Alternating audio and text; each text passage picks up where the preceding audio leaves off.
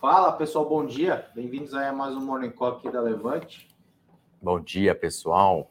Sou Luiz Nuinha, analista da casa, tô com o Felipe aqui, Mestre. pessoal lá do, da Asset. Tô- na verdade, eu tô cobrindo as, as, as férias do Fernando. O Fernando tá de férias, né? Viajando pela Europa, É, o cara é chique, né? A gente fica aqui, pegando trabalha, inflação lá, né? pegando inflação também. A vida é justa, né? A gente trabalha, mas ele pega inflação. Melhor então tem que contrapor. lá aqui?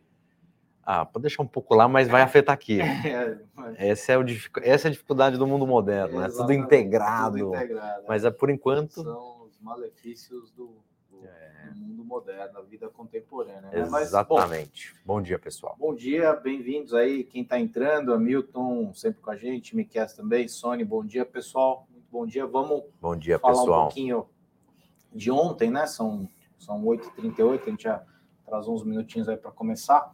Bom, ontem aqui Bolsa derreteu, né? 3,27 para baixo, um movimento totalmente contrário que é, aconteceu lá fora. Acho que foi tá, talvez uma junção de fatores aí, né? Preocupação por conta dos acontecimentos de domingo, acontecimentos estranhos, né? Um, tanto quanto é, se a gente tivesse que fazer um script, talvez a gente não faria um script tão é, tão bem bem é, elaborado, né? Com né? tantos detalhes, É, aquelas. é. Depois a gente teve acesso às imagens, né? O, o Do Roberto pessoa- do Jefferson, Roberto- né? é, Falando mais é, especificamente, depois né? o padre do lado, o cara da Polícia Uma- Federal, um negócio, um script bem. Coisa de filme, né? Acho que nem de filme, acho que. Depende do tipo de filme, né? Se é de terror, se é filme de suspense, de terror, né? Exato. Porque é algo. Foi, foi complicado. Bom, É. e com isso, o Ibovespa fechou em queda de 3,27, quase exato nos 116 mil. E lá fora, tudo para cima, né? Dow Jones 1,34, S&P 1,19, Nasdaq 0,86, VIX aberto 0,44, Eurostox aberto também, meio de lado, né? Queda de 0,23. Nikkei já fechado 1 um, um, um de alta e Xangai depois de né, uma derretida aí depois da confirmação da recondução do Xi Jinping à presidência do país, né, pelo terceiro mandato, algo Inédito, né? desde Mao Tse Tung, né? Então vamos aguardar. Saíram da- dados de PIB também, né, um pouco mais, um pouco mais altos do que a pessoa esperava, e tudo mais. Uhum. É, bom, petróleo a 90 dólares, mais ou menos, queda assim, no, no, no preço que eu tenho na tela aqui, 1,16 de queda, tá mercado aberto. Minério na casa dos 91, 92 dólares, fechado esse preço que eu tenho aqui da Lian, DXY, a cesta de moedas contra dólar de lado. Dólar também deu uma bela estilingada, subindo 2,77, né? Isso foi bom para algumas empresas eh, que têm dólar como eh, driver de receita e ruim para empresas que eh, são bastante afetadas pelo dólar, por exemplo, empresas aéreas, dólar mais combustível, normalmente elas sofrem bastante. Bom, na agenda do dia a gente tem IPCA 15, projeção de 0,09. A gente deve sair aí desses movimentos de deflação que, que aconteceram recentemente, que foram, né, como a gente sempre eh, tem que lembrar, foram artificiais. Né? Basicamente, preços de combustível eh, levaram boa parte do índice para baixo. Combustíveis, inclusive, que estão defasados. A gente tem aqui um dado da, de uma das associa- associações do setor, a Abicom, a gasolina está defasada em 31 centavos, ou quase 10%, e diesel 0,46 eh, centavos. A Petrobras faz uma reunião na quarta-feira, mas não reajustará preços até a eleição. Então, a gente deve ter um. a gente provavelmente está vivendo um represamento de preço e pós-eleição as coisas vão eh, ser liberadas e aí sim a gente começa a ter um momento talvez mais normalizado em É. termos de menos medidas né, pesadas da caneta ou não, né? Uhum. mas em tese as canetas já deixam de trabalhar porque a eleição, é, infelizmente, espero eu que a gente tenha efetivamente dois turnos. Né? Tem gente supondo um terceiro turno, Terceiro turno é. então, complicado, né?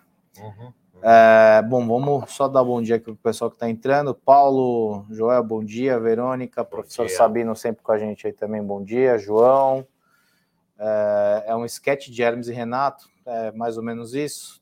É, concorda, Milton, tudo errado, a Steph é maluquice, né? É.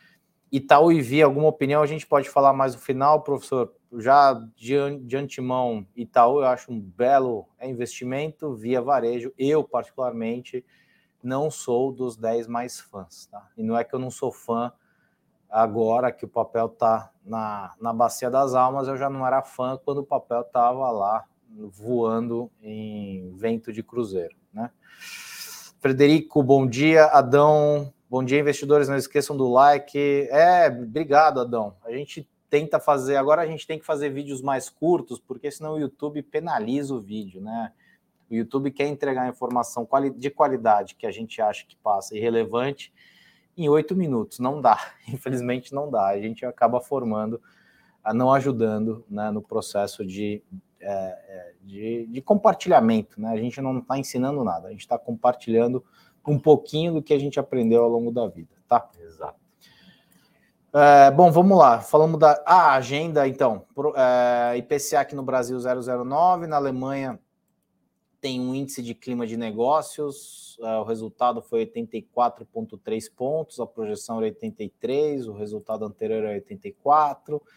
Tem confiança do consumidor nos Estados Unidos, uh, estoques de petróleo também vão ser divulgados hoje e tem mais discursos do, de membros do FED. Falando de FED especificamente, tem uma figura já meio carimbada dentro das rodas de conversa de investidores lá fora, um jornalista de Wall Street Journal, acho que é Nick Timiraus o nome dele, e ele, coincidentemente, ele crava todas as, as reuniões do Fed e ele antecipa, né, o mercado todo esperando, sei lá, 0,75, ele vai lá e escreve na coluna na semana anterior 0,50. O Fed vai lá e faz 0,50. Essa história está mal contada. É um sujeito bem informado. Essa, essa história está mal contada. Na semana passada, acho que isso que animou bastante é, o mercado nesses últimos dias, ele trouxe uma história de que as, as duas próximas uh, reuniões do Fed, a próxima é 0,75, ok, uhum. e a sequente, e a que vem na, sequen, na sequência, 0,50 as apostas todas ficavam em 0,75 e 0,75 e ele trouxe antecipando. Mostrando que tem aí uma que é pequena é, queda já nessa projeção. Que é tudo que o mercado queria ouvir. Então, pois é. assim, a atenção eu acho que hoje é mais para os dados de inflação na sexta-feira. Né, se a gente deixar isso aí na manga, essa informação desse sujeito super bem informado, coincidentemente. Uhum. Coincidentemente. Né? É. Não sabemos por quê. Não sabemos por quê, Não. mas ele antecipou e cravou todas as, as altas de juros por lá. Ele disse que 0,75 e 0,50 está na mesa e depende o 0,50 na reunião de dezembro, basicamente dos dados de inflação que vão sair agora para frente. Se números vierem razoavelmente bons ou na margem bons, provavelmente a gente tem esse que não é um pivô do Fed, né? O pessoal estava é, apostando muito no tal do pivô do Fed. Uhum é, que é ou você para de subir juros ou você sobe menos. Isso aí talvez seja um misto de é, uma, adequa, uma adequação da política monetária com o pivô na parte de 0,75, 0,50 e não 0,75 e 0,75, tá? É isso, não sei. Eu acho que a gente está acreditando muito a queda de inflação global afora a uma uh, razoável estabilidade nos preços de commodities em geral. É, eu acho que a, provavelmente a capacidade de, de estragar a festa de petróleo, principalmente, né, a gente tem que sempre lembrar o seguinte: a gente está em, em, uh, em, eleição aqui no Brasil, Estados Unidos também vai passar por uma eleição de meio de mandato. É, e o presidente Biden está fazendo basicamente o que é feito aqui, né? Está até pedindo para os árabes postergarem corte de, de uhum, produção e tudo uhum, mais. Que afeta demais, né? Exato. E ele está liberando a torta e a direito as tais reservas estratégicas de petróleo. À medida que você é, para de liberar essas reservas, obviamente você vai ter. Isso é, funciona como um colchão para preço.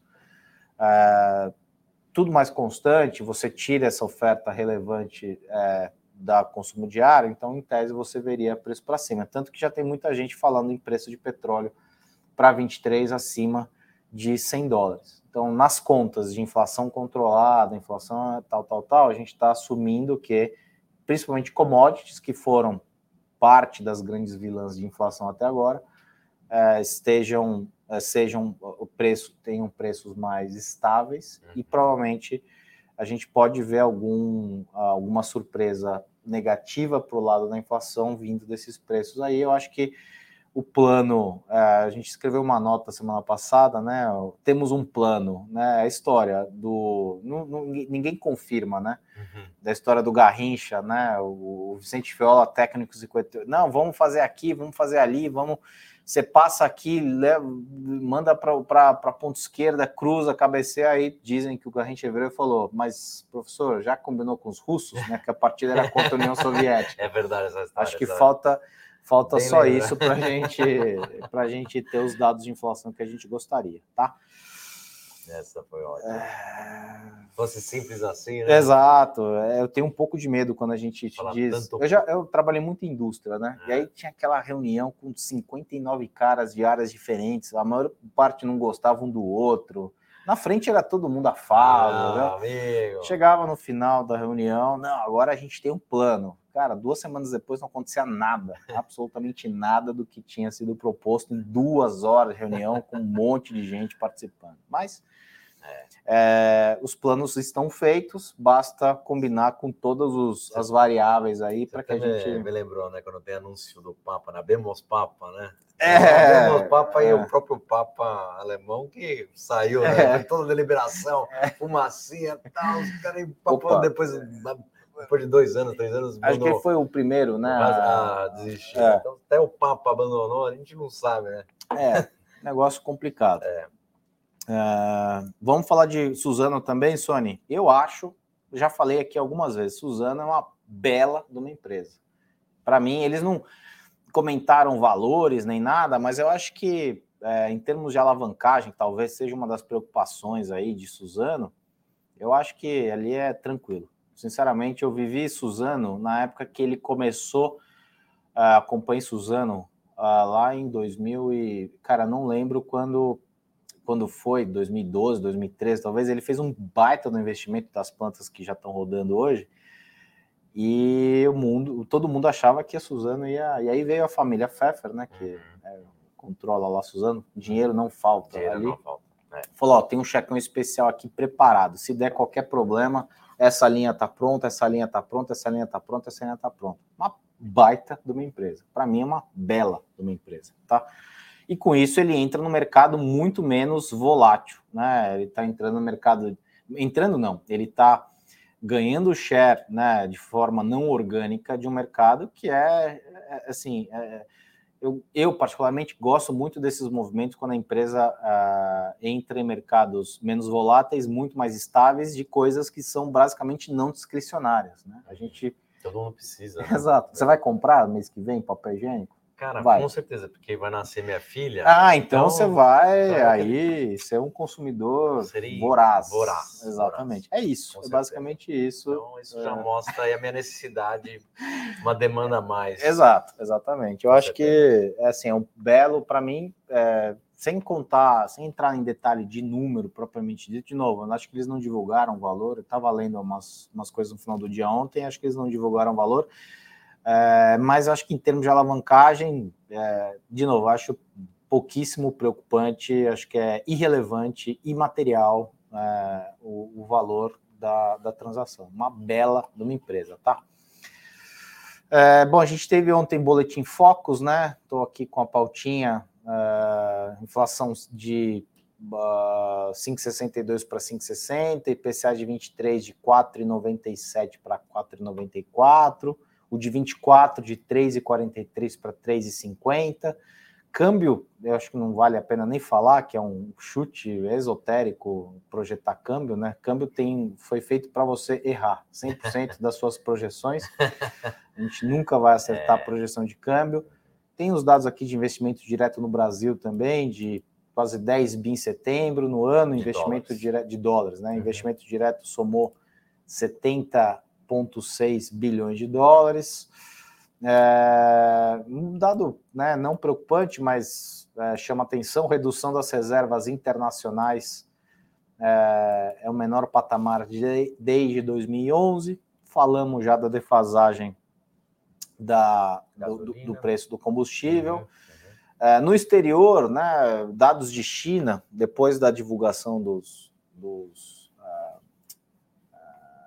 do PIB, né, que tinha sido retrasado por conta lá do, do, do Congresso, que uh, levou a eleição, eleição do Xi Jinping por mais cinco anos, né, Dados de moradias na China. Venda de moradias regua quase 30% de janeiro a setembro. De janeiro a agosto, tombo foi maior, foi de 30,3%. Queda em construção iniciada no período foi de 38%. De janeiro a agosto, 37,2%. Preço médio de novas moradias cai 2,30% em setembro, na base anual maior queda em sete anos. É o problema, né? O mercado imobiliário chinês é, acho que é, sei lá, 25% do PIB. É. E agora está todo mundo esperando. E aí, o que, que vai ser feito em termos de, uh, de uh, auxílio? Né? Do, agora que passaram as eleições, o que, que vai vir, né? O que, que vai vir de Partido Comunista? Exato. Sempre bom frisar um Partido Comunista. É, o que, que vai vir de, de, de, auxílio, efetivamente, né? Quais são os planos? E aí tem uma discussão de reduzir é, um pouco dessas restrições de Covid que tem atrapalhado bastante, né? Então, assim, acho que tem muito mais capítulos nessa novela aí, né? Outra notícia importante aí, o Sunak anunciado novo primeiro-ministro, né? Depois da Liz Truss ficar no cargo pouco mais de 40 dias, né? E algumas lambanças depois. Pois é. Agora parece que o, o, o cara foi eleito lá para botar, botar os pingos nos is e ordem na, casa. ordem na casa. Falta só conseguir o apoio do Partido Conservador, que acho que é o partido dele, se eu não me engano, né? O Conservador. É o Conservador. É. É. É... Acho que tem uma notícia de petróleo. O petróleo tem segunda baixa seguida à medida que os traders continuam a pesar as perspectivas para a demanda de commodities diante do menor ritmo de crescimento global. A gente já falou disso aqui, né? Acho que se a gente coloca na balança uh, as, as, notícias uh, positivas e negativas para petróleo, eu continuo sendo uh, favorável. Eu acho que vai pesar mais para o lado de preço para cima, ou seja, notícias entre aspas positivas para ações ligadas a petróleo. Né? A gente não vai falar aqui é, de Petrobras diretamente, porque ontem né, caiu, sei lá, quase 10%, o Banco do Brasil caiu também outros. É, só pegar o número aqui uhum. exato. Uh, Petrobras caiu 9, Banco do Brasil 10, negócio maluco, né? Devolveu aí praticamente da todos os ganhos passada. da semana passada. A Petro na semana passada tinha andado 12,87 e Banco do Brasil tinha andado 14, basicamente é, se evaporou esses números aí da semana passada. Mas se a gente olhar empresas que têm talvez uma política de repasse de preço quase que automática, né? empresas de petróleo lá fora, principalmente, a gente tem BDR aqui disponível, por exemplo, Exxon, né? Exxon já está nos 140 reais, se eu não me engano. O, acho que o Henrico tinha soltado uma. Os Estados Unidos tem mais de 30 petrolíferas, né? É gigante. É gigante. É um outro mercado. É, né? e, o, e aí tem um detalhe lá que muita gente fica olhando para o petróleo propriamente dito, mas para o mercado lá também acho que tem pegado bastante a questão de refino. Né? Refino é um. Foi um investimento que nos últimos anos ele ficou muito em segundo plano ou terceiro plano na, na indústria lá por conta de toda essa agenda ESG, vamos né, fazer a transição energética em pouquíssimos anos, dado que isso é praticamente impossível, uhum. impossível, é, a capacidade de refino lá tem ficado bastante prejudicada. E você não né, faz. Uma hora um... para outra. Exato, exatamente. É, eu também penso dessa maneira, que a gente tem aí toda uma maneira de funcionar global, né? estrutura, todo um mecanismo, economia pautada no petróleo, nas suas derivações, né? Então é difícil mudar de uma hora para outra. Né? É, exatamente, então, exatamente. Enfim. É... Bom, falando aqui de Petrobras, deixa eu ver se tem mais alguma coisa relevante aqui. É... Bom, teve ontem foi um dia, né, bastante complicado por conta dessas. É... Aí eu vou dar uma opinião bastante pessoal, tá? Eu acho que o risco de, do, do evento, né, do domingo, é, para mim é, é o que eu acho que assim, a gente tem algumas coisas que foram bem complicadas nesses últimos dias, né? Ontem também teve um suposto vazamento de um plano do ministro da Economia de desindexar salário mínimo, pensões e aposentadorias né, da, da, da inflação. Isso também gera uma série de, é, de preocupações, né, principalmente por conta da população mais carente, né, que é, o salário mínimo, se a gente for olhar na história, ele já é, ele é defasado, né, acho que talvez o primeiro governo que não tenha tido crescimento real do salário mínimo, se não me engano, hum, é, hum, é, um negócio complicado e você desindexar o salário mínimo, pensões e aposentadorias não é uma notícia agradável. É. é Para o público em geral, eu acho que não é uma notícia que, que inspira confiança. A equipe do ministro rechaçou né, essas, essas notícias, obviamente era esperado, mas tem bastante coisa na pauta aí é, em termos de, é, de liberar orçamento, porque ontem, até no relatório de fundos imobiliários, que sai hoje, na verdade, né, a gente pegou um estudo do IBRI, né, que é, uma, é um instituto ligado à Fundação Getúlio Vargas aqui em São Paulo, e ele coloca, faz a conta mais ou menos do uh, tamanho do rombo fiscal para 23, e ele não é nada desprezível, tá? A conta ali, mais ou menos, né, tem, obviamente, algumas premissas no meio, a gente está acumulando uma conta acima de 400 bilhões de reais, né, que gira em torno aí de mais ou menos 4% do PIB. Não é nada desprezível você é, passar o bastão de um ano para o outro, né, vindo de uma economia mais forte em 22, em basicamente no primeiro semestre, uma série de eventos que aconteceram, né? É teve o represamento de Covid, o pessoal né, tinha dinheiro guardado, vamos gastar, voltando à vida social, tal, tal, tal. Então você tem aquele momento de fôlego inicial. Segundo semestre, o IBCBR já mostra perda de fôlego e a passagem de bastão de 22 para 23. Complicado que seja como fiscal. Exatamente. Seja quem for, tem aí. Tem um, um problemaço. Problemaço. Exatamente. Então, assim, até o, o um dos é, membros aí dessa frente que se formou em, em torno do, do candidato do, do Partido dos Trabalhadores, né? O Henrique Meirelles, ele, para mim, ele falou uma besteira aqui, mas tudo bem, né? É, quem quer um cheque em branco é Bolsonaro, que estourou a responsabilidade fiscal e levou a inflação para a lua. É, verdade, a inflação. É um problema mundial. Né? É, exatamente. Né? Responsabilidade fiscal uh, o Brasil talvez nunca tenha tido de fato. Né? Houve uma tentativa com teto de gastos que virou um teto solar panorâmico de gastos. Né? Ficou bonita essa. Ele é, retra... poeta, é, né? ele é retra... Eu não lembro onde eu li, não mas é minha, bom, mas uh, acho que, a, é definição.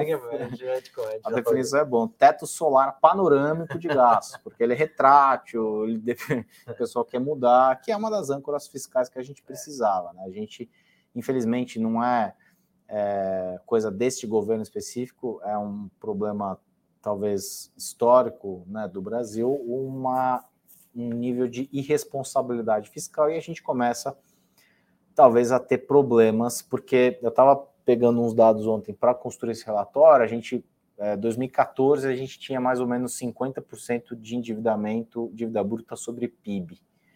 Então você tinha, entre aspas, algum espaço dentro do balanço para fazer medidas anticíclicas e nem essas medidas acabaram sendo suficientes para a gente interromper dois, dois anos seguidos de menos 3, menos 3, de queda. Né?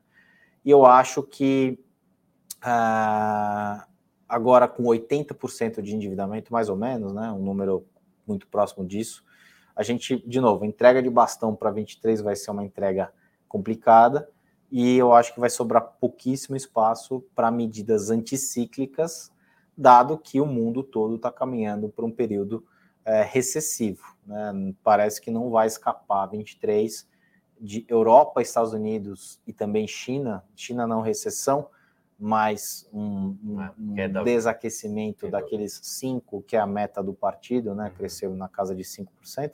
Difícil a gente é, com balanço apertado, né, sem contar com essas extraordinárias fiscais desse ano, né, que vieram muito em cima dos preços para cima de commodities, como é que a gente vai ter um governo de medidas anticíclicas, né? Basicamente o que foi feito em 2010, né, na época do PAC e o programa e o PSI, a gente estava lembrando ontem aqui o PSI, o programa de sustentação do investimento, depois veio o PAC, é o PAC é, 2 o PAC. que acabaram não saindo né, muito como, como esperado. É. Né? Pacotaram zilhões de obras, botaram tudo, é, é PAC, é PAC, aí pelo PAC. É, exato, entregou, exato. Entregou não, PAC, não, não né? deu, não deu muito certo, é, né? É. Bom, outra notícia aqui foi a Bom, depois dessa de Petrobras caindo quase 10, a companhia informou produção total, é, queda na produção total de 6,6% no trimestre para 2,6 milhões de barris equivalentes por dia, enquanto a produção comercial caiu quase 7 é, ante o terceiro TRI de 2021 para 2,3 milhões de, de barris. Em parte, a queda de produção foi atribuída à redução de participação nos campos de Atapu e Sépia, na Bacia de Santos. Além disso, o relatório citou paradas para descomissionamento e desmobilização da FPSO Capixaba. Tá? É, mas eu acho que o assunto do dia de Petrobras foi efetivamente o day after do, dos Roberto eventos Jefferson. de domingo, né? É, essa é... estabilidade jurídica, né? O que, que vai acontecer depois é... dessas eleições. É. Né? Acho que essa, essa é a grande. Acho que deixou a galera preocupada. É, né? eu, eu já tinha alguma preocupação em relação a isso, pegando, né, de novo, para mim, a, a, a, o Congresso, né, principalmente a Câmara dos Deputados, é, se a gente pegar a lista ali dos que foram eleitos, a gente vê vários pontos de atenção nesse sentido de de radicalizar discurso. Para mim, essa talvez seja a maior preocupação, mas eu, particularmente, acho que a gente não vai ter nenhum tipo de ruptura, porque o Brasil, como eu já falei algumas vezes aqui, para mim não é um país de ruptura, é um país de continuismo. Uh, a gente não vai ter, para mim, algo parecido com uma primavera árabe da vida, é, uma. Revolta social. Né? Boa parte da população não está nem preocupada nem sabe efetivamente o que está acontecendo, e esse é um lado ruim, porque faz com que a gente fique à mercê dessas cenas é, até um, um, tanto quanto bizarras que a gente assiste. É, né, se a gente lembrar que na primeira eleição tivemos aí 32 milhões de pessoas que não votaram, né? É, Isso agora. Mostra, lógico que talvez muitas pessoas vão votar frente a essa pressão, né, é. por uma decisão, mas mostra aí que ainda tem muitos milhões de pessoas, é quase o estado de São Paulo, vou dizer, em números números absolutos, absolutos que ah, tá tudo bem, vamos continuar. É, eu não quero me, me vamos vamos pro TikTok, é. vídeo de 30 segundos. É, exatamente. É, bom, vai ter reunião do conselho da Petrobras amanhã, deve ser feita a apresentação sobre os preços de combustíveis, mas, como eu falei, não se espera qualquer reajuste antes da eleição de domingo. Vamos para o corporativo. É... Algumas notícias aqui do corporativo. Deixa eu só chegar lá. É, a gente já falou um pouquinho da bolsa lá fora, né? Nova York antecipa com otimismo o balanço das gigantes. Hoje tem balanço, né? Das gigantes de tecnologia e continua surfando na percepção despertada na última sexta-feira, que é justamente quando esse Nick Timiraus, do Wall Street Journal, uh, fez a coluna né, dizendo que pode ser que 0,50 aconteça na reunião de dezembro, é, de que o Fed possa se tornar menos agressivos a partir da reunião de dezembro. Tá? A gente acompanha já esse Nick Timiral já há algum tempo, e eu posso falar, ele crava e acerta. Acerta. Ele é bom, viu? É. Bom. Pô, o contato pra... dele dentro do Banco Central é muito bom. O cara é bom. o cara é bom. Se ele tiver visões sobre o Brasil também, não tem, não um oráculo. Aqui a, gente, a gente agradece. Aqui a gente tem que acompanhar outros, outras ferramentas. A gente, é, a gente teve tem uma temporada de balanços, tá, né? Obviamente em, em franca em franca uh, produção, digamos assim, né? O balanço dos Estados Unidos saindo à torta direito, lá tem, sei lá, mais de 5 mil empresas listadas, então é monumental o, a quantidade de balanço que sai num dia. É, falando aqui do corporativo, deixa eu só chegar lá. Ah, só uma notícia aqui do Sunak, o primeiro-ministro da Inglaterra, é, destaca que o Euro, Eurásia, né, destaca que a prioridade imediata será ganhar suporte dos conservadores, né, como a é gente comentou, para o anúncio fiscal planejado para o próximo domingo pelo atual ministro das Finanças britânicos, Jeremy Hunt, tá? É... Opa, tocou meu timer aqui. Meu timer. É, eu não, gosto. Era o YouTube. É, não, é o timer, é, cara. É, eu botei, o timer ou YouTube? Botei 30 minutos Opa, aqui para a gente não se, não se exceder. Estender. Exatamente. É, mas, bom, essa notícia aí do plano, né? Um, o novo, o novo primeiro-ministro ali ganhar, ganhar suporte, a coisa tá pegando fogo lá também, tá? É, bom, Vamos para o corporativo. Avale-se no aditivo de termo de compromisso que prevê medidas de captação de água do rio Paraopeba, em função do rompimento das barragens de Brumadinho, e medidas compensatórias de 99 milhões. Suzano, né, como alguém perguntou, uh, anunciou a compra do negócio de tissue da Kimberly Clark no Brasil, que engloba produtos como papel higiênico, toalhas de papel, guardanapo, lenços, entre outros bem como a propriedade da marca Neve, para mim, uma excelente uh, notícia, uma excelente aquisição, é mercado uma, resiliente. Tem uma curiosidade, pessoal, na, na Asset, na parte de carteiras administradas, hum.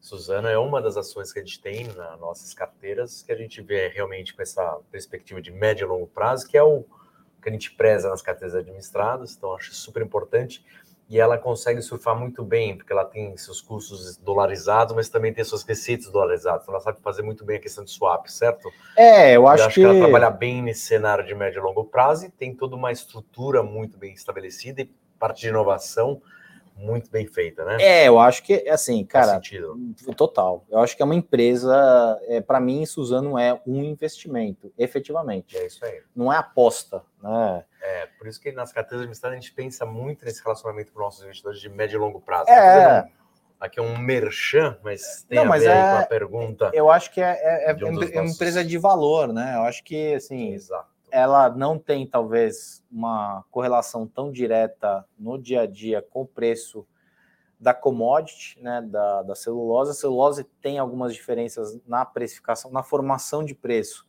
de outras commodities que são mais líquidas e aí você tem um preço mais, entre aspas, correto. Uhum. Uh, mas eu acho que, por exemplo, esse movimento é um movimento que tira uma certa volatilidade do resultado que fica exposto a preço de commodity, que ele é tomador de preço, mas ele é importante formador de preço. Então, é, como é que ele né, consegue é, conjugar a parte de ser tomador do preço do principal produto, mas ser formador importante, Também. porque ele tem, sei lá, 20, 25% do mercado mundial.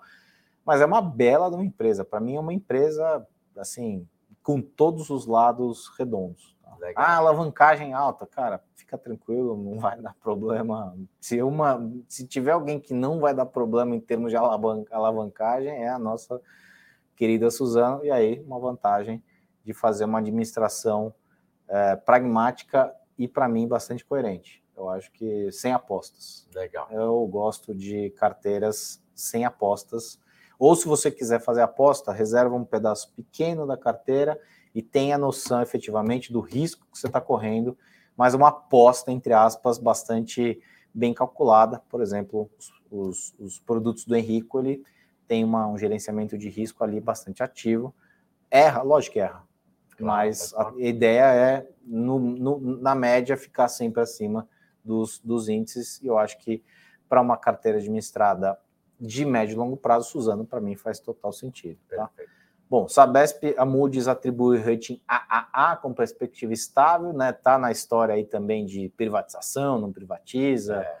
O candidato aqui a, a governo do estado, né? Já foi e voltou atrás em algumas histórias, né? Câmara nos policiais, tira a câmera, agora volta a câmera, tira a câmera, um negócio meio confuso, tudo isso que está acontecendo. Copel informou que o total de energia vendida tem, atingiu 17 mil e 400 gigawatts no terceiro TRI, crescimento de 1,9 é, em comparação ao mesmo período de 21. No acumulado do ano chegou a 51,5 gigawatts hora, alta de 6%. Light, a Moody's reafirmou o rating BA3, alterou a perspectiva da nota de positiva para estável. É, PetroRio, AGE aprovou protocolo e justificação de incorporação da Domo Energia. Enalta solicitou enquadramento do projeto do campo de Atlanta para realizar eventual emissão de debêntures. A empresa esclareceu que atualmente não há qualquer decisão formal sobre a realização da emissão. Minerva anunciou investimento de 5 milhões na LiveUp, food tech especializada em refeições prontas e saudáveis. Já vi 500 mil propagandas dessa LiveUp. Hum. Nunca entendi direito o que se tratava. Acabei de descobrir que é uma food tech especializada em refeições prontas. Talvez a mensagem deles não seja tão clara, porque não entendi até agora o que, que ele fazia. Impressionante. O Melius, o Conselho de Administração autorizou a realização de estudo para eventual separação das operações e listagem de ações como companhia independente da marca Bankly, solução de pagamentos e banking as a service. Todo mundo tem banking as a service, né? Uhum. Multiplan, outra bela empresa, a Bofa elevou o preço-alvo de 32 para 33, reforçando a recomendação de compra. A ação se mantém como a preferida do banco no setor. Perspectiva de redução do Selic em 23 deve beneficiar os shoppings. Concordo parcialmente com essa informação. Bom, deixa eu só voltar aqui para a gente pegar alguns, alguns comentários. O professor Sabino tinha falado lá do Itaú, se eu não me engano, e quem? É... Ele, Itaú e Via. Bom, Itaú, eu acho que, é, para mim, dos privados, é o que melhor rentabiliza, é um belo de um, de um, Eu acho que é um investimento também, olhando como investimento, porque como cliente é uma tragédia. É impressionante, é impressionante. É, mas eu acho que como investimento é um, é um belo de um veículo. É, a gente, obviamente, não vai ser nunca uma, né, uma curva ascendente ad eterno, mas na linha de carteira administrada, imagino que você tem Itaú lá também. A gente tem Itaúsa. Itaúsa. A Rode, tanto para os investimentos que eles fizeram, né, diversificando Sim. na parte de transmissão sim. também, então... Mas mesmo assim, o grosso sim, ali é Itaú, né? Com, com certeza. É, de novo, é um investimento. É um investimento, é. né, de longo prazo, que é o que a gente tem essa preocupação de acima de tudo, preservar o capital de Sim. quem confia a nós para fazer carteira administrada, que é essa a nossa missão, né? Gerir o dinheiro Exato. que vocês dão duro aí no dia a dia de vocês, para vocês terem uma tranquilidade lá para frente. Exato. Já havia, professor, eu, de novo, particularmente não sou um grande fã. Eu acho que o mercado de varejo no Brasil, principalmente esse ligado mais a e-commerce, é muito fragmentado. A gente não tem espaço para tantas empresas definitivamente não tem espaço. Né? A gente fez um material, tem lá no canal do Henrique, ele comenta do, de Americanas, né? A gente estava fazendo a série A Bolsa de, de Ambev a VEG, e a gente passou ali por duas ou três empresas de varejo. Muita gente falava, ah, qual é a nova Amazon? Eu falava, bom, se a nova Amazon, se uma dessas for a nova Amazon, a gente está lascado, porque a Amazon não dá dinheiro na parte de varejo, ela dá dinheiro na AWS. Tem até uns gráficos comparativos lá. Acho que é um setor que veio muito na onda de. de Com é, pandemia, né? Que acabou estimulando é, muito. Mas varejo, né, né, Historicamente é um setor difícil. É. hoje o cara briga por. Ontem, vou te dar um exemplo. Ontem eu estava comprando ração para os meus cachorros. Eu, eu compro 30 quilos de ração por mês, que eu tenho um monte. Quantos cachorros você tem, eu Luiz? Tenho fala para o pessoal. Tenho 11. O Luiz a gente não fala, mas não sei se o pessoal já sabe. O Luiz ele tem um. Não, é que um dia eu falei, tinha um, tem um cara que eu não quero saber de seus cachorros. Eu fiquei, gente. Ah, então tá bom, mas é uma parte interessante saber que ele faz um trabalho de doação e ajuda aí. É, eu dou o tempo, é. eu res, não resgato, mas tem um monte de cachorro velho que ninguém quer, manda lá para casa. Eu compro beleza, 30 um... quilos de ração 30 por mês. Quilos de ração. Eu comprei é, na Amazon e comprei no Mercado Livre. Né? Por quê? Cara, aparecem os preços, eu vou pelo preço menor, o que me dá melhor entrega. Então, assim, o cara hoje compete por preço, porque ele tem que dar o melhor preço. A, a parte de busca é muito simples, ele tem que competir por entrega, ele tem que competir por custo de entrega. Para você conseguir tudo isso, você precisa de escala. É. Né? Então, assim, é, a gente, nesse levantamento, acho que a gente tinha 17 players que eram 50% ou 60% do mercado. 17. É muita é gente. É muita gente. Precisa de alguma consolidação. Não tem jeito, tá? Não tem muito acordo. E varejo, lembrem-se sempre, é um setor de margens exprimidas. Então, qualquer every penny counts, né? Qualquer moedinha ali no final do dia, ela importa para o resultado. Porque se o cara tem algum problema, é, meio por cento de margem que vai para o vinagre, ele tem um, temperatura. Magazine Luiza é um exemplo. Né? Também. É um para mim, é, o melhor cara para mim hoje, é, disparado neste setor, é Mercado Livre. É. Mercado Livre é um negócio, é, é, é um trator o que os caras é, fazem. É. Entrega no mesmo dia, entrega no dia seguinte, confiável.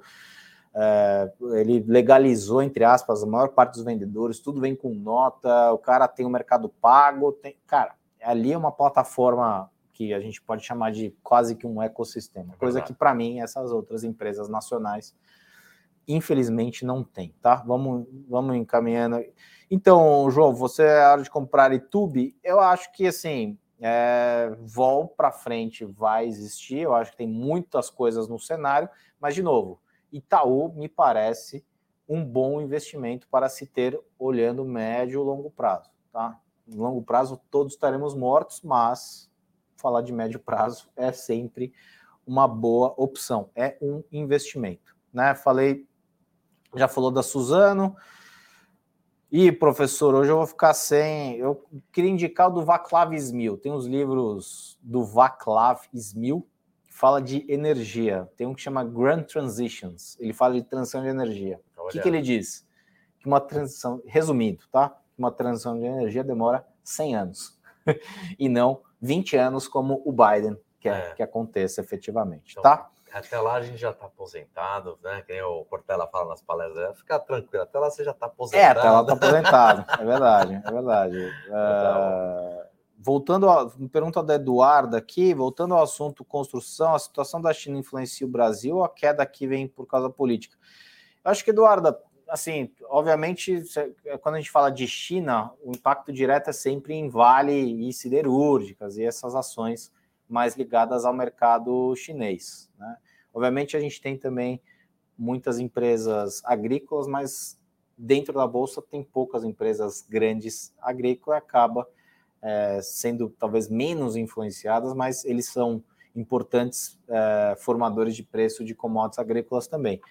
O que acho que, que acontece aqui é mais relacionado à política, é, e eu acho que é o que a gente achava, né? Muito impacto dentro de estatais, que são talvez as mais que dão mais margens de manobra. É, dependendo de como for o resultado, a gente pode ver umas duas, três semanas de rali, alguma coisa, né? Assim, eu não estou querendo projetar, não, não, sei, não sei o que vai acontecer, mas a gente está fazendo, criando cenários, né? Uhum. Pode ser que a gente tenha, sei lá, algum alívio porque não, não aconteceu pior, né? Não aconteceu um suposto terceiro turno, é difícil, né? Eu acho que é um momento que política tem pesado bastante é, e os problemas que a gente tem, infelizmente, não vêm sendo discutidos. Eu acho que a hora que a gente chegar à conclusão de que os problemas para 23 são bastante complexos, eu acho que a gente pode ter algum tipo de desarranjo, é, alguma, alguma decepção com, com, com o mercado de renda variável, tá? É, antes de ouvir essas coisas do que ter problema de audição, é exatamente. É. Bolsonaro vai ser preso antes do próximo carnaval. Aí eu não sei. E o Better School, não sei. Tipo, não estou supondo. O IPCA 15, o João falou aqui 0,16, acabou a sequência de deflação? Acho que sim, acabou a sequência de deflação, não tem muito que, o que fazer, tá?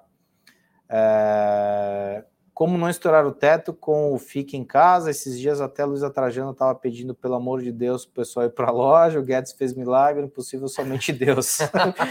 boa, Milton. Essa Muito boa, ótimo comentário aqui. Fique em casa, agora não, talvez sai de só, casa. Talvez só discorde do Guedes aí. O Guedes era dono da minha faculdade lá atrás, né? a gente conheceu ele pessoalmente lá, uma figura é, é, peculiar, uhum. para dizer o mínimo, tá? É, Juliana, bom dia. Acho que vamos encaminhando aqui. Se a CNA tem chance de voltar para as cotações de 25 a 30 com as quatro elétricas que ela controla e assim a torna o suficiente. O que diminui? Olha, Anderson, é, eu acho que 25, 30, eu já vi lá atrás CSN uh, a 25, 30. Uh, a gente está falando de 13, assumindo que para chegar nos 25 a gente tem que subir quase 100%. Esses 20, 30 bateu aqui, ó, em 2021, naquele puta ralizaço. Ah, essa aqui que eu me lembrava.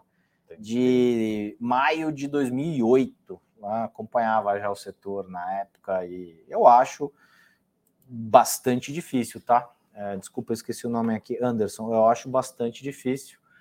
Uh, CCN é uma empresa uh, complexa, né? Um controlador complexo, nada muito simples ali. O negócio não é, não é a minha definitivamente preferida. Né? Entre ela e Vale, por exemplo, que são de setores correlacionados, vale, para mim, imagino que você tenha em alguma administrada também. Sim, sim. Empresa descontada, redonda, endividamento baixo, quase uma corporation. Cara, né, eu acho que vale olhar mais para Vale. Obviamente tem toda essa dinâmica que também afeta a CSN, mas olhando múltiplos e olhando uma série de outras métricas, me parece ser uma melhor uh, um melhor investimento do que, do que a CSN propriamente dito. É, a gente sempre nas nossas carteiras, para quem conhece, trabalha muito também com esse Sharp, né? Que a gente tem que pegar pensando no melhor retorno. Ah, perfeito. Isso é importante risco. de comentar. Ah. Sempre a gente está olhando o que, que tem o melhor retorno possível com o menor risco, uhum. né? É, essa é a equação que a gente usa, que é aquela boa e velha formulinha, né? Exato. Que a gente usa aí para você dar sempre maior prêmio para o menor risco possível. Exato, isso é importante. Isso é muito importante. De fazer na gestão.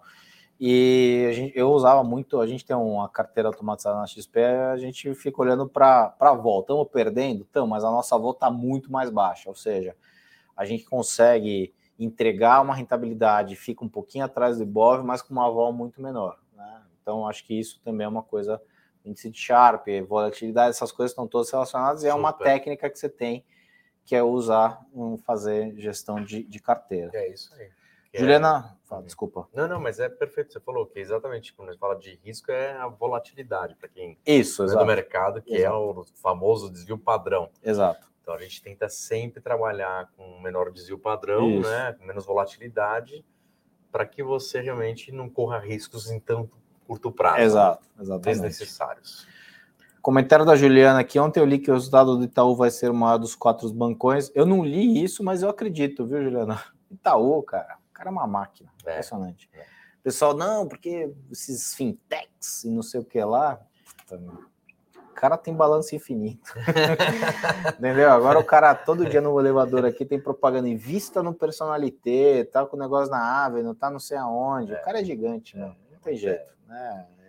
É, uma, é uma bela. É uma força impressionante. De novo, como investimento, é, pode ser, eu concordo. Você está dizendo aqui que eu li no Profit, eu acho que sim, né?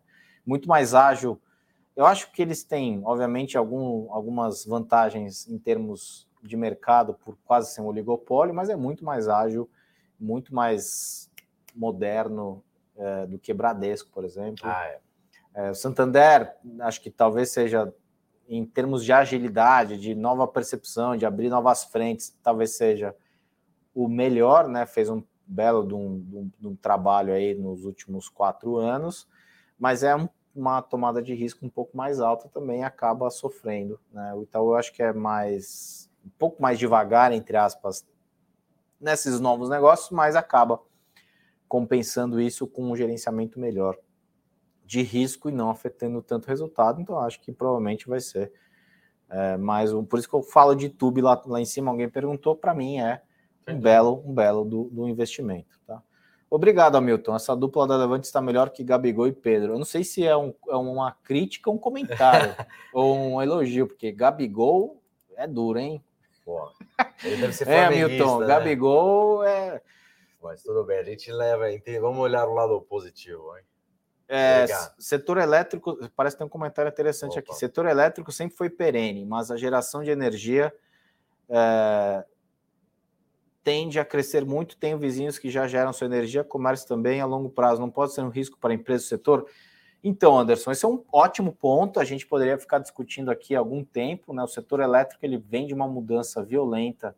O setor que era chato, travado, modorrento lá atrás, hoje é um setor muito mais dinâmico. Né? A gente tem precificação horária. Então, em algum momento no futuro, a gente vai escolher, entre aspas, de quem a gente vai consumir energia.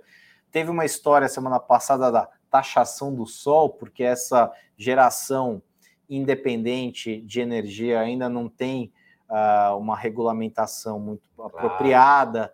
Então, assim, você não. Você não, você não comercializa energia devolvendo para o grid, você simplesmente deixa de pagar a conta.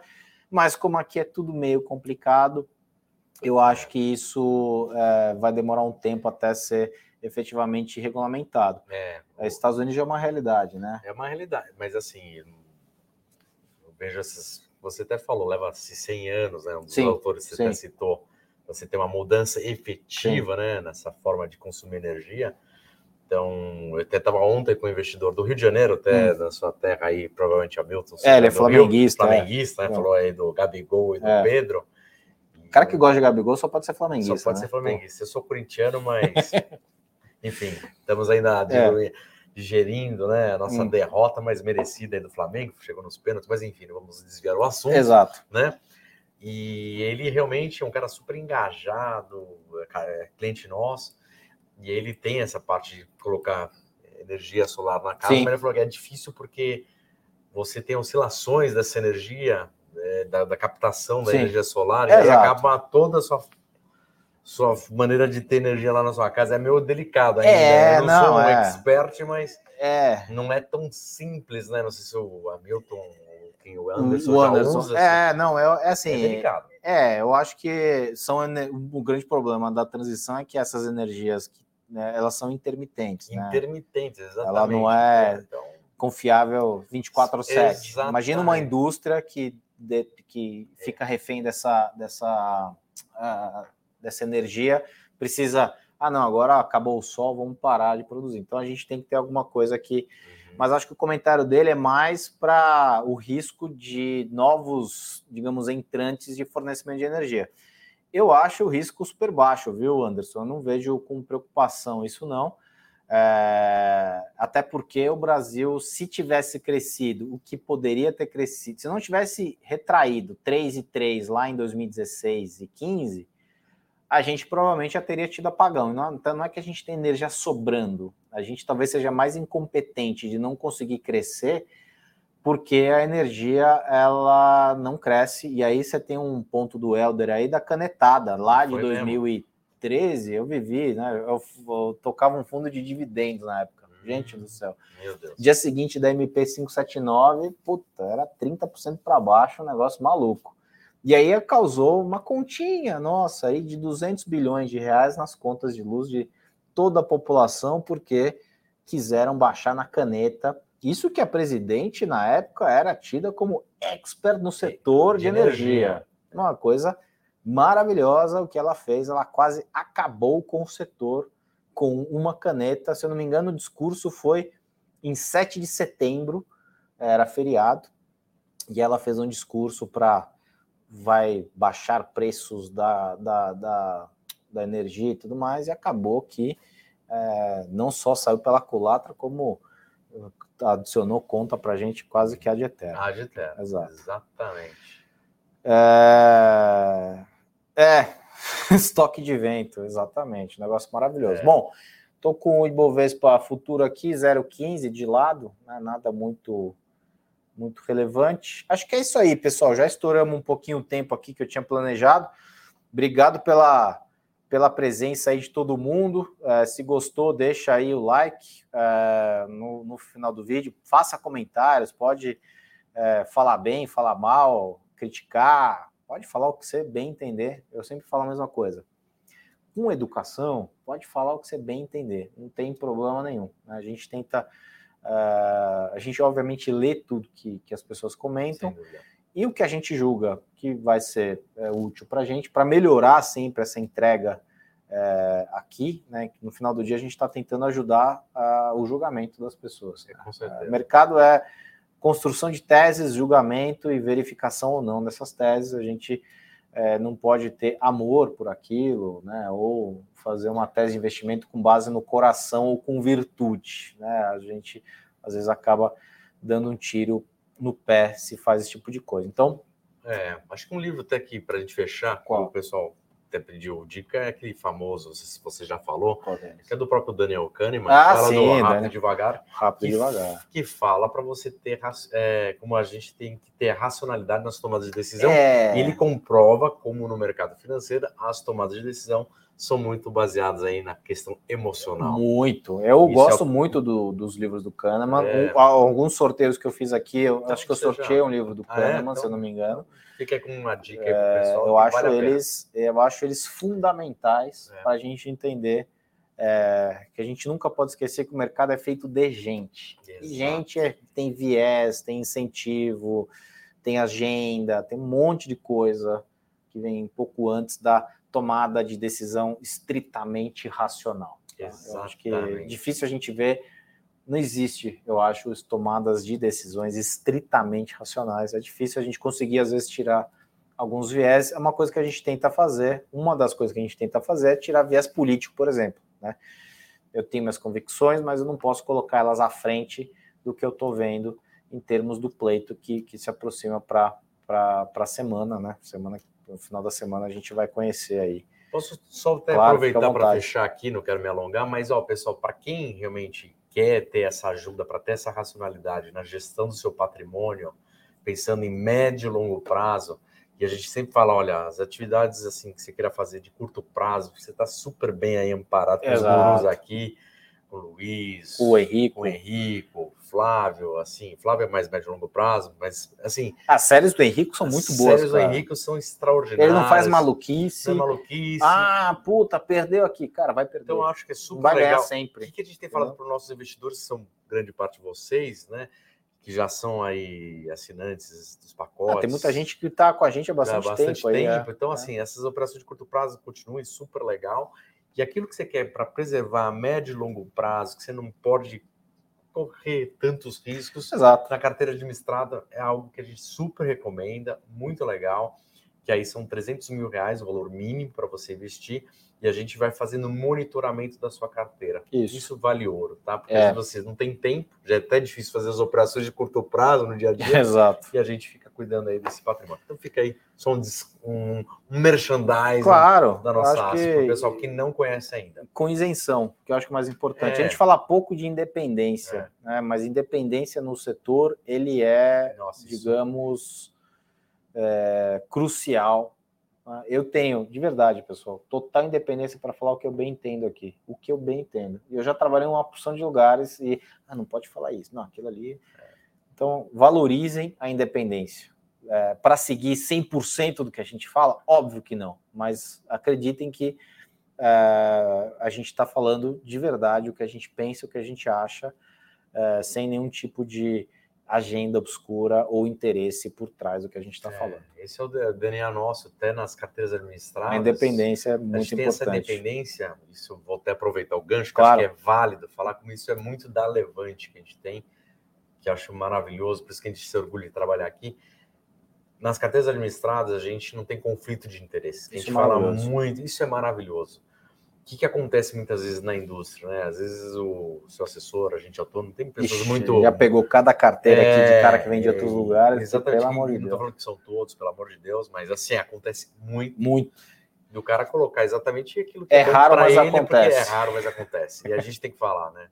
E ele bota aqueles fundos que ele vai ter um rebate maior, ou produtos de crédito privado que ele tem um comissionamento melhor. É, e aí não está olhando realmente aquilo que é importante para você, tá? E a gente, na nossa carteira administrada, a gente coloca e a gente. Aquilo que a gente teria de rebate, comissionamento, se porventura quando acontece, se devolve. A gente devolve Legal. 100%, tá? 100% para você, investidor. Então, isso eu acho que é muito legal, pessoal. Legal. Muito legal. Então, fica aí para o pessoal saber. É isso, pessoal. Tá feito o convite aí. Entre em contato com o Felipe, o mais conhecido como Zaca. Zaca. Zacarias com CH. Prazer. O cara é elegante. Zacarias elegante, com CH. Né? É, é, acho que é pouca coisa. É. Bom, obrigado, pessoal, pela presença de todo mundo. Quinta-feira eu estou de volta. Hoje tem fechamento uh, no final do dia com o Flávio e amanhã o Henrique está de volta na quarta. De novo, quinta eu estou de volta e terça que vem vocês vão parar de me aguentar às terças, porque provavelmente o Fernando está de volta e conduz de volta o, o dia dele aqui de escala do Morning Call, tá bom? Obrigado, pessoal. Muito obrigado, pessoal. Bom dia. Até mais. Abraço.